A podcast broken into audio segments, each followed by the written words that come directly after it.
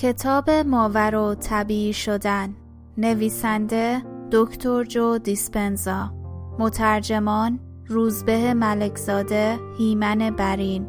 گوینده سمیرا دهقانیان. فصل اول قسمت دوم. عارف شدن. شاید شفا یافتن از بیماری های دشوار جسمی یکی از مزایای چشمگیر این کار باشه. اما این تنها مزیتش نیست از اونجا که این کتاب در مورد عرفانم هست می‌خوام ذهن شما رو به روی قلم روی از واقعیت بگشایم که به اندازه شفای بیماری تحول آفرینه اما در سطح ژرفتری عمل می‌کنه ماورا طبیعی شدن می‌تونه عبارت باشه از دستیابی به آگاهی بیشتری نسبت به خود و اینکه شما در این دنیا و دنیاهای دیگه چه کسی هستید. بذارید داستانهای دیگه ای از زندگی خودم راجع به این مسئله ذکر کنم تا منظورم رو به طور دقیق روشن کرده و به شما نشون بده که چه امکانهایی در پیش رو دارید. بعد از ظهر یک روز زمستانی در منطقه‌ای در شمال غرب کشور بعد از یک روز کاری طولانی روی مبل لم داده بودم. داشتم به صدای باد گوش می دادم که از لابلای شاخه های درختان زوزه کشان رد می شد. بچه هم خوابیده بودن و بالاخره وقت اون بود که لحظه ای مال خودم باشم. کمی استراحت کردم و سپس شروع کردم به مرور کارهایی که باید روز بعد انجام بدم. وقتی لیست ذهنیم کامل شد اونقدر خسته بودم که نمی‌تونستم فکر کنم. به همین دلیل چند دقیقه بی حرکت نشستم و به هیچ چیز فکر نکردم. داشتم به سایه های روی دیوار نگاه می کردم که شوله های شومینه اونها رو به رقص در آورده بود. در همین لحظه به خلصه رفتم. بدنم خسته بود اما ذهنم صاف بود. دیگه فکر رو تحلیل نمی کردم. به فضای جلوی روم خیره شده بودم و در لحظه حال قرار داشتم. وقتی خستگی از تنم در رفت کم کم گذاشتم بدنم به خواب بره اما ذهنم رو آگاه و بیدار نگه داشتم. نمیذاشتم هیچ چیزی در اون اتاق توجهم رو جلب کنه و تمرکزم رو کاملا آزاد گذاشته بودم. خیلی وقتا با خودم این بازی رو می کردم. از این کار خوشم می اومد چون هر چند وقت یک بار اگه همه چیز جور می شد تجربه های متعالی عمیقی رو برام ایجاد می کرد. گویی دری به جای میان بیداری، خواب و رویا پردازی گشوده شد و من از طریق اون به درون لحظه عرفانی بسیار زلالی خزیدم. به خودم یادآوری کردم که انتظار چیزی نداشته باشم و فقط خودم رو گشوده نگه دارم. صبر زیادی می‌خواست که آدم عجله نکنه، خسته نشه و یا اتفاقی ایجاد نکنه و همینطور آرام آرام به اون دنیای دیگه سر بخوره.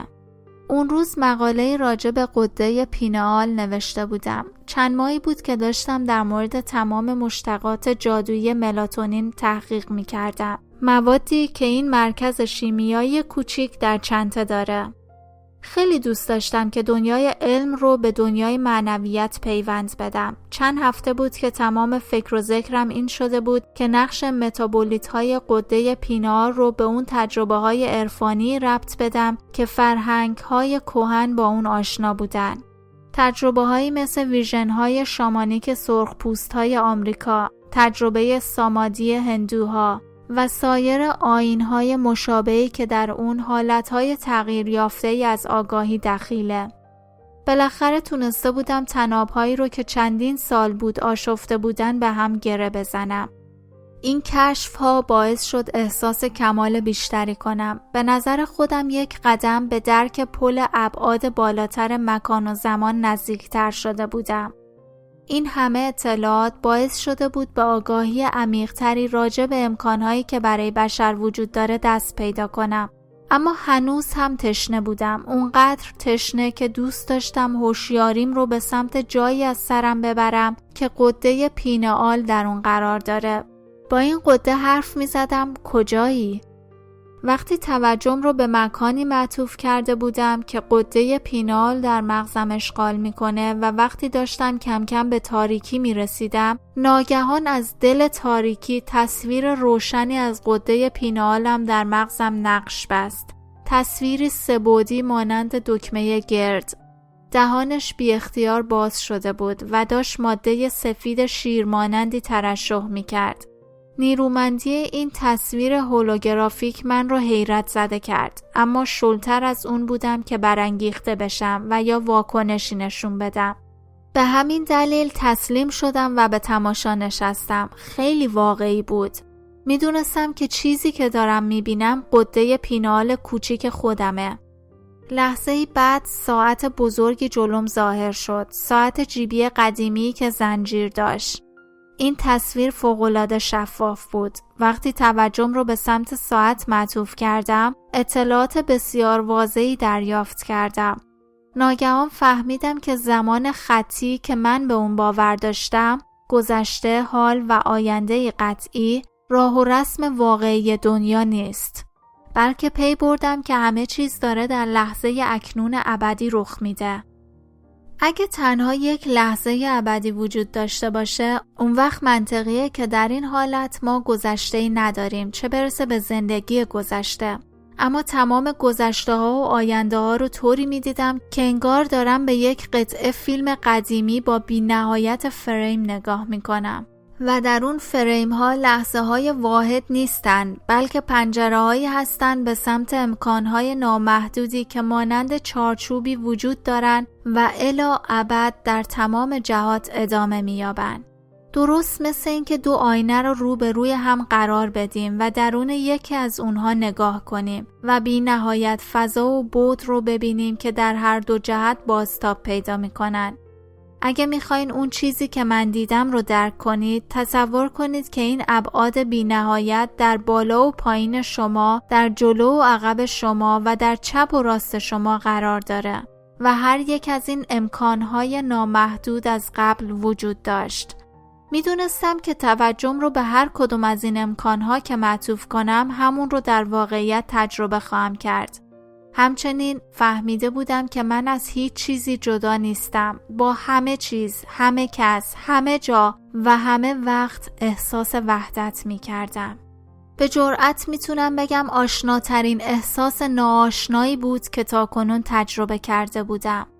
قده پینالی که من مشاهده کردم مثل ساعت ابعادی است که وقتی فعال میشه می‌تونیم اون رو روی هر زمانی قرار بدیم. وقتی اقربه های ساعت رو دیدم که جلو و عقب می‌رفتن فهمیدم که همونطور که ساعت رو روی زمان مشخصی تنظیم می کنیم در هر فضای خاصی واقعیت یا بودی جهت تجربه کردن وجود داره. این ویژن خارق‌العاده به من نشون داد که قده پینال مثل یک آنتن کیهانیه و میشه اون رو تنظیم کرد که اطلاعاتی از ورای حواس جسمی ما دریافت کنه و به واقعیت های دیگه متصل بشه که از قبل در اون لحظه ابدی وجود دارن. اطلاعاتی که من دریافت کردم بدون محدودیت بود اما هیچ واژه‌ای وجود نداشت که بتونه عظمت این تجربه رو توصیف کنه. تجربه همزمان خود گذشته و آینده. وقتی اقربا داشتن به زمان گذشته برمیگشتن بودی در زمان و مکان زنده شد. بلافاصله خودم رو در واقعیتی یافتم که به شخصیتم ربط داشت. اگرچه در کمال تعجب این لحظه گذشته همچنان در زمان حالی که من داشتم روی مبل تجربه می کردمم رخ می‌داد. سپس متوجه شدم که در مکانی فیزیکی در یک زمان خاص هستم. خودم رو در کودکی مشاهده کردم و باز هم همزمان بزرگسالی خودم رو روی مبل تجربه می کردم. نسخه کودک من حدود هفت سال داشت و به تب سختی مبتلا شده بود. یادم اومد که اون زمان چقدر عاشق تب بودم چون می‌تونستم اون رویاها و ویژنهایی رو ببینم که در اثر دمای بالای بدن به صورت توهم بر انسان آرز میشه. در این زمان خاص من در اتاق خوابم بودم. پتو رو تا نوک بینیم بالا کشیده بودم و مادرم تازه از اتاق بیرون رفته بود. خوشحال بودم که تنها هستم. وقتی او در رو بست در درون خود می‌تونستم دقیقا همون کاری رو انجام بدم که در بزرگسالی در اتاق پذیرایی روی مبل انجام می‌دادم. یعنی استراحت پیوسته بدن و موندن در جای میان خواب و بیداری. در زندگی کنونیم این خاطره کودکی رو به طور کامل فراموش کرده بودم. اما وقتی در اون لحظه این تجربه دوباره بر من آرز شد خودم رو در میون رویای آگاهانه و روشن پیدا کردم که در اون واقعیت های ممکن رو مانند خونه های شطرنج می دیدم. وقتی داشتم خودم رو در کالبد این پسرک خردسال می دیدم بسیار متأثر شدم از چیزی که اون تلاش می کرد درکش کنه و تعجب کردم که این کودک با این سن و سال می‌خواد چه مفاهیم پیچیده ای رو درک کنه. در اون لحظه وقتی داشتم تماشاش می‌کردم عاشقش شدم و درست در همون لحظه ای که این احساس به من دست داد همزمان پیوندی بین اون نقطه از زمان و لحظه ای که داشتم در زمان حال در ایالت واشنگتن تجربه می کردم ایجاد شد. کاملا می‌دونستم که چیزی که اون زمان انجام می‌دادم و اون چه اکنون داشتم انجام میدم در اون واحد رخ می‌دادن و این لحظات به طرز چشمگیری با هم مرتبط بودن. در اون لحظه عشقی که در خود کنونیم نسبت به این پسرک حس می کردم داشت اون رو به آینده ای می کشوند که اکنون داشتم در اون زندگی می کردم. سپس این تجربه قوی تر شد این صحنه محو شد و ساعت دوباره ظاهر شد. متوجه شدم که اغربه های ساعت می‌تونن به جلو هم حرکت کنن. در حالی که مملو از شگفتی بودم و بدون ذره ترس یا حراس به نظاره ساعت نشستم که داشت جلو می‌رفت. در دم متوجه شدم که با پای برهنه در شبی سرد در حیات خلوت خانم در واشنگتن ایستادم. نمی‌دونستم ساعت چنده چون درست در همون شبی بود که در اتاق پذیرایی روی مبل نشسته بودم. اما منی که در بیرون خانه ایستاده بود اون من آینده ای بود که در اکنون قرار گرفته بود. باز هم کلمات از وصف این تجربه قاصرن. تنها توضیحی که می‌تونم بدم اینه که اون شخصیت آینده ای که جو دیسپنزا نام داره بسیار تغییر کرده بود. بسیار کاملتر شده بودم و احساس ای داشتم به وجد اومده بودم. خیلی آگاه شده بودم. یا شاید بهتر باشه بگم من به عنوان اون شخص خیلی هوشیار شدم. منظورم از هوشیار خداگاهیه. گویی تمام حواس من صد برابر قوی تر شده باشن. هر چیزی که می دیدم، لمس می کردم، بو می کردم، می چشیدم و می شنیدم تشدید و تقویت شده بود. حواس من انقدر قوی شده بود که داشتم به تمام چیزهای اطرافم توجه می کردم و از اونها آگاه می شدم. می خواستم اون لحظه رو به طور کامل تجربه کنم و چون هوشیاریم تا این حد بالا رفته بود آگاهی و لذا انرژیم به مراتب فزونی گرفته بود. احساس پر بودن از انرژی باعث شد که در آن واحد از تمام چیزهایی که اسم می کردم آگاه بشم. این احساس رو تنها می‌تونم مانند انرژی منسجم، پایدار و بسیار سازمان یافته توصیف کنم. هیچ شباهتی به احساسات شیمیایی نداشت که ما انسانها معمولا تجربه می‌کنیم. در واقع در اون لحظه می‌دونستم که حتی نمی‌تونم اون احساسات عادی بشری رو تجربه هم کنم. فراتر از اونها به کمال رسیده بودم. با این وجود عشق رو احساس می کردم. البته شکل تکامل یافته ای از عشق که نه شیمیایی بلکه الکتریکی بود. احساس می کردم آتیش گرفتم و دیوونوار عاشق زندگی شدم. داشتم شکل بسیار نابی از شادی رو تجربه می کردم. داشتم در چله زمستون بدون کفش و کاپشن در حیات خلوت قدم می زدم. در عین حال انقدر از احساس سرما آگاه بودم که لذتش چندین برابر شده بود. نمی‌دونستم که زمین زیر پام چقدر سرده.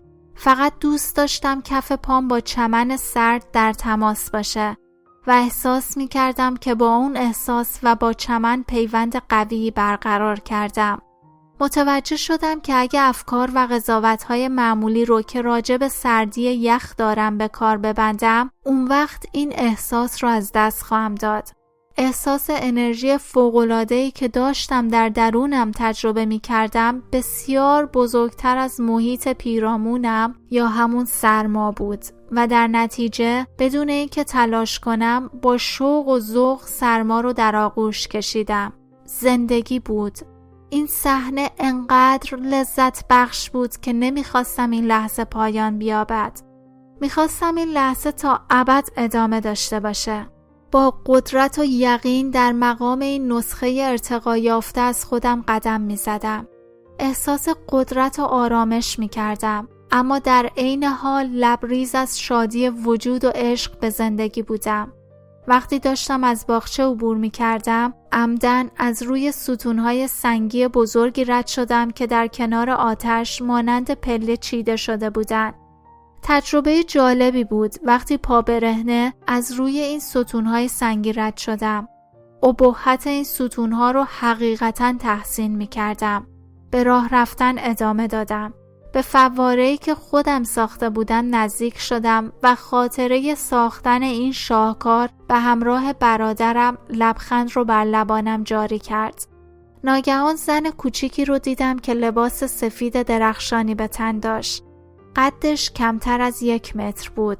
در پشت فواره کنار زن دیگه ایستاده بود که قد و قواره طبیعی داشت و لباس مشابهی به تن کرده بود. درخشان و نورانی زن دیگه کنار نشسته بود و داشت تماشا می کرد. گویی که محافظ زن کوچیکتر باشه. وقتی به زن کوچیک نگاه کردم به سمت من چرخید و در چشمانم خیره شد. موج قویتری از عشق رو احساس کردم. گویی این موج را او به سمت من روانه کرده بود. حتی در این نسخه تکامل یافته خودمم هرگز چیزی مانند این رو تجربه نکرده بودم. احساس کمال و عشق به طرز چشمگیری در درونم زیاد شد و با خودم فکر کردم آیا ممکنه عشقی فراتر از این عشق وجود داشته باشه که چند لحظه قبل تجربه کردم؟ عشق رمانتیکی نبود بلکه عشقی بود که آدم رو به وجد میاره و انرژی میده و در درون من بیدار شده بود می‌دونستم که اون خانوم داره به من نشون میده که عشق بیشتری در درونم وجود داره همچنین می‌دونستم که اون از من کامل تره.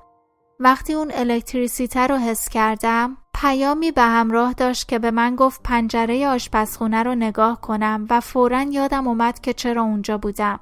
برگشتم و پنجره آشپزخونه رو نگاه کردم. چند ساعت قبل از اینکه برای استراحت روی مب بشینم داشتم توی همین آشپزخونه ظرف می شستم. خندیدم، عاشق او شده بودم، صداقتش رو مشاهده کردم. کشمکش هاش رو دیدم رقبتش رو نظاره کردم عشقش رو دیدم. ذهن مشغولش رو دیدم که مثل همیشه داشت تلاش می‌کرد به مفاهیم معنا ببخشه. و علاوه بر این چیزها بخشی از آیندهش رو هم دیدم. در این لحظه بهش افتخار می کردم و نسبت به شخصیت اون لحظهش چیزی جز تحسین در خود حس نکردم. وقتی حس کردم که در حین تماشای اون این انرژی داره در درونم زیاد میشه ناگهان دیدم که از ظرف شستن دست کشید و از درون پنجره بیرون رو نگاه کرد و به داخل حیات خیره شد. هنوز خود آیندم بودم که تونستم اون لحظه رو به عنوان خود کنونیم به یاد بیارم. یادم اومد که واقعا دست نگه داشته بودم و به بیرون خیره شده بودم چون ناگهان در قلبم احساس عشق سرشاری کردم و احساس کردم کسی داره نگام می‌کنه و یا کسی در حیات ایستاده.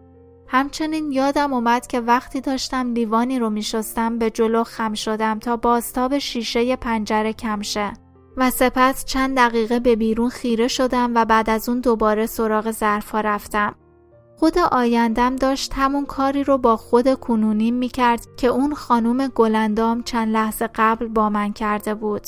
حالا فهمیدم چرا اونجا ایستاده بود. و درست مانند صحنه کودک خردسال دوباره عشقی که خود آیندم نسبت به خود کنونیم حس می کرد به نوعی من رو به خود آیندم وصل کرد. من آینده اونجا بود تا من اکنون رو به سمت آینده فرا بخونه و من می‌دونستم که این عشق که چنین پیوندی رو ممکن کرده. جالب اینجاست که تمام اینها من بودم که در آن واحد زندگی می کردم. در واقع تعداد بیشماری من وجود داره نه فقط من گذشته، من اکنون و من آینده. در قلمروی بینهایت من ممکن وجود داره و فقط یک بینهایت وجود نداره بلکه چندین بینهایت وجود داره و تمام اینها در اکنون ابدی رخ میده. وقتی به واقعیت فیزیکی روی مبل برگشتم که در مقایسه با دنیای ابعادی دیگهی که دیده بودم کم رنگ به نظر می رسید اولین چیزی که به ذهنم خطور کرد این بود. خدای من دید من نسبت به واقعیت چقدر محدود بود. این تجربه درونی غنی چنان وضوح و درکی به من داد که متوجه شدم باورهام یعنی چیزهایی که فکر می کردم در مورد زندگی، خدا، خودم، زمان، مکان و چیزهایی که ممکنه در این قلم روی بینهایت تجربه کرد بسیار محدود هستند و من تا اون زمان حتی به اون شک هم نکرده بودم. می‌دونستم که مثل نوزادی هستم که درک چندانی از بزرگی این چیزی که واقعیت مینامیم ندارم. بدون ترس یا دلهوره معنای عبارت ناشناخته رو برای اولین بار در عمرم درک کردم و فهمیدم که دیگه هرگز اون شخص سابق نخواهم بود. کانال سمیراد خانیان تقدیم می کند. مطمئنم می‌تونید تصور کنید که وقتی چنین اتفاقی رخ میده اگه تلاش کنید اون رو برای خانواده و دوستاتون توضیح بدید نوعی عدم توازن شیمیایی در مغز ایجاد میشه.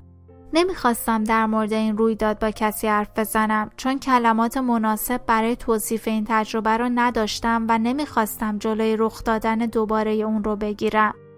چند ماه سرگرم مرور کل فرایندی بودم که اسم می کردم شاید این تجربه رو ایجاد کرده باشه. راجع به مفهوم زمان نیز سردرگم بودم و نمی‌تونستم راجبش فکر نکنم. علاوه بر تغییر الگوی مرتبط با لحظه ابدی در زمان چیزهای دیگه هم کشف کردم بعد از اون رویداد متعالی اون شب وقتی به دنیای سبودی خودمون برگشتم فهمیدم که تمام این تجربه چیزی حدود ده دقیقه زمان برده بود دو رویداد به این گستردگی و عظمت باید زمان بسیار بیشتری طول می کشید. این مشکل زمانی علاقه من رو بیشتر به خود جلب کرد و باعث شد انرژی بیشتری رو صرف اون اتفاق کنم. وقتی بیشتر ماجرا رو درک کردم امیدوار شدم که شاید بتونم دوباره این رویداد رو تجربه کنم. با خودم فکر کردم اگه این اتفاق واقعا نیفتاده چطوره که این احساس در درون من باقی مونده؟ وقتی تمرکزم رو به مرکز سینم معطوف کردم متوجه شدم که احساس تشدید میشه. ناگفته پیداست که در این دوره چندان علاقه به تعاملات اجتماعی نداشتم چون افراد و شرایط دنیای بیرونم حواسم را از احساس دنیای درونم پرت می کرد و این احساس خاص کاهش پیدا می کرد. به مرور زمان این احساس کاملا ناپدید شد اما هرگز از فکر کردن به این ایده دست بر نداشتم که همیشه عشق بیشتری برای تجربه کردن وجود داره. و اون انرژی که در آن قلمروی دیگه دریافت کرده بودم در درونم باقی مونده بود. می‌خواستم اون رو دوباره فعال کنم اما نمی‌دونستم چطوری. مدتها هر تلاشی که برای بازآفرینی این تجربه می‌کردم به شکست منتهی می‌شد. حالا فهمیده بودم که اگه انتظار پیامد یکسانی داشته باشید و بخواهید اتفاقی رو به زور دوباره ایجاد کنید نمی‌تونید تجربه عرفانی دیگه ای رو بیافرینید. من در تحلیل شخصی خودم گم شده بودم. تلاش می کردم از شیوه رخ دادنش سر در بیارم و دوباره اون رو ایجاد کنم. تصمیم گرفتم که چند روی کرده تازه رو هم اضافه کنم. به جای تلاش برای بازآفرینی تجربه اون شب تصمیم گرفتم که صبح زود بیدار شم و مراقبه کنم. چون سطح ملاتونین از ساعت یک تا چهار صبح در بالاترین مقدار خودش قرار داره. و متابولیت های شیمیایی و عرفانی ملاتونین اون پیشماده هایی هستن که رویدادهای روشن از اونها ساخته میشه. تصمیم گرفتم که هر روز چهار صبح کارم رو شروع کنم. قبل از اینکه اتفاقات بعدی رو براتون بگم دوست دارم از شما بخوام در نظر داشته باشید که این دوره از زندگی من یکی از دوره های بسیار سخت بود. داشتم تصمیم می گرفتم که آیا ارزشش رو داره که تدریس رو ادامه بدم یا نه. بعد از اینکه در سال 2004 در مستند ما چه چیزی را می‌دانیم؟ ظاهر شدم آشوب زیادی در زندگی ایجاد شد. به این فکر می کردم که از انظار عموم کنار گیری کنم و به زندگی ساده تری روی بیارم. بیرون رفتن از این زندگی بسیار راحت تر به نظر می رسید زیستن تجسم گذشته در لحظه حال. یه روز صبح یه ساعت و نیم بعد از اینکه مراقبه رو در حالت نشسته آغاز کردم تصمیم گرفتم دراز بکشم. چند بالش زیر زانوام گذاشتم تا زود خوابم نبره و بتونم مدت بیشتری در بین خواب و بیداری باقی بمونم. وقتی دراز کشیدم توجهم رو به جایگاه قده پینال در سرم معطوف کردم. اما این بار به جای اینکه تلاش کنم اتفاقی ایجاد کنم خودم رو رها کردم و به خودم گفتم هر چه بادا باد. ظاهرا این کلمه جادویی بود. حالا معنای این عبارت رو می‌دونم. من تسلیم شدم و سر راه کنار رفتم. نتیجه مشخص رو رها کردم و خودم رو به روی امکان گشودم. بعد از مدتی خودم رو در قالب مرد چارشونهی تجربه کردم که در جای گرم ایستاده بود. جایی که امروزه به اون یونان یا ترکیه گفته میشه سرزمینی مملو از صخره‌های بزرگ زمین از شدت گرما ترک خورده بود و در میان ساختمانهای سنگی زمان یونانیان و رومیان چادرهای کوچیک رنگارنگی به چشم می‌خورد. من لباس یکسره و دامنداری پوشیده بودم که از بالا تا وسط رونهام اومده بود. تناب زخیمی رو مانند کمربند بسته بودم. سندلهایی به پا داشتم که با نخ به ساق پام بسته شده بود. موهای پرپشت و مجدی داشتم و در بدن خود احساس قدرت می کردم. شونه هم پهن بود و بازو و پاهام ازولانی بود. من همزمان هم در اون تجربه بودم و هم خود کنونیم بودم که داشت من رو در اون مکان و زمان خاص مشاهده می کرد. در اینجا بسیار آگاه تر از حالت عادی بودم. فوق آگاه شده بودم. تمام حواس من تقویت شده بود و نسبت به همه چیز بسیار هوشیار بودم. بوی مشک بدنم به مشامم می رسید و می‌تونستم شوری عرقی رو که از جبینم می چکد احساس کنم. این مزه رو دوست داشتم. به قدرت و نیروی بدنم یقین خاصی داشتم. درد شدیدی در ناحیه شانه راستم حس می کردم اما این درد توجه من رو به خودش جلب نمی کرد. آسمان آبی و روشنی در بالای سرم بود و رنگ سبز درختان و کوهها من رو مجذوب خودش ساخته بود. رنگها رو کاملا غنی می دیدم. صدای مرغهای دریایی از دور به گوش می رسید و می دونستم که نزدیک دریا هستم. انگار سفری مذهبی رو شروع کرده بودم. در سراسر کشور می گشتم و آموزه های فلسفی رو که تمام عمر آموخته بودم آموزش می دادم. من مرید استاد بزرگی بودم که خیلی دوستش داشتم چون توجه، صبر و حکمت زیادی به من داده بود. حالا نوبت من بود که سفر رو آغاز کنم و پیامم رو اشاعه بدم تا ذهنها و قلبهای مردم این سرزمین رو مغلوب کنم. می‌دونستم که پیامی که من اشاعه میدم مخالف باورهای رایج زمان است و دولت و تشکیلات مذهبی با من مخالفت خواهند کرد. پیام اصلی فلسفه‌ای که من تبلیغ می کردم مردم را از بند هر نوع تعهدی نسبت به هر چیز یا کسی در بیرون خودشون رها می ساخت. همچنین افراد رو ترغیب می کرد با آینی پایبند باشند که به اونها قدرت میده زندگی غنی و با معنایی داشته باشند. شوق زیادی نسبت به این آرمانگرایی در خودم احساس می کردم و هر روز تلاش می کردم که بر اساس این آموزه ها زندگی کنم. البته این پیام نیاز به وابستگی به دولت ها رو از بین می برد و افراد رو از درد و رنج شخصی رها می کرد. وقتی صحنه زنده شد تازه در یک روستای نسبتا پر جمعیت سخنرانی کرده بودم. جمعیت تازه داشت پراکنده می‌شد که ناگهان چندین نفر از داخل جمعیت به سمت من آمدن تا دستگیرم کنند. قبل از اینکه بخوام فرار کنم من رو گرفتن. می‌دونستم که برنامه خوبی برام چیدن. اگه در حین سخنرانی در بین جمعیت حرکت می‌کردن اونها رو می‌دیدم. بهترین زمان رو برای دستگیریم انتخاب کرده بودن. بدون مقاومت تسلیم شدم و من رو به زندان انداخته و تنهام گذاشتن. در آن سلول سنگی کوچیک که باجه کوچیکی به عنوان پنجره در اون تعبیه شده بود نشسته بودم و می‌دونستم چه سرنوشتی در انتظارمه. هیچ کاری نمی‌تونستم انجام بدم تا برای اتفاقات بعدی آماده باشم. دو روز بعد من رو به مرکز شهر بردن. صدها نفر اونجا جمع شده بودن. بسیاری از اونها همون افرادی بودند که چند روز پیش حرفام رو گوش کرده بودند. اما حالا با شوق و رغبت به تماشای محاکمه و مجازاتم ایستاده بودند. تمام لباس هم به جز لباس زیرم رو در آوردن و سپس من رو به تکه سنگ بزرگی بستن که شیارهای بزرگی برای عبور تنابها در آن تعبیه شده بود. به انتهای این تنابها دستبندهای سنگی وصل کرده بودند. مچ دست و ساق پام رو با اونها بستند. سپس شروع شد. مردی که کنارم ایستاده بود اهرومی رو کشید که تخت سنگ رو آروم آروم از حالت افقی به حالت عمودی در بیاره. وقتی تخت سنگ داشت بالا می‌رفت تنابها همزمان داشت محکمتر کشیده می‌شد. وقتی به 45 درجه رسید درد واقعی شروع شد. کسی که به نظر می رسید قاضی باشه فریاد زد و از من پرسید که آیا به تدریس آموزه هم ادامه خواهم داد یا خیر. سرم رو بلند نکردم و جوابی ندادم.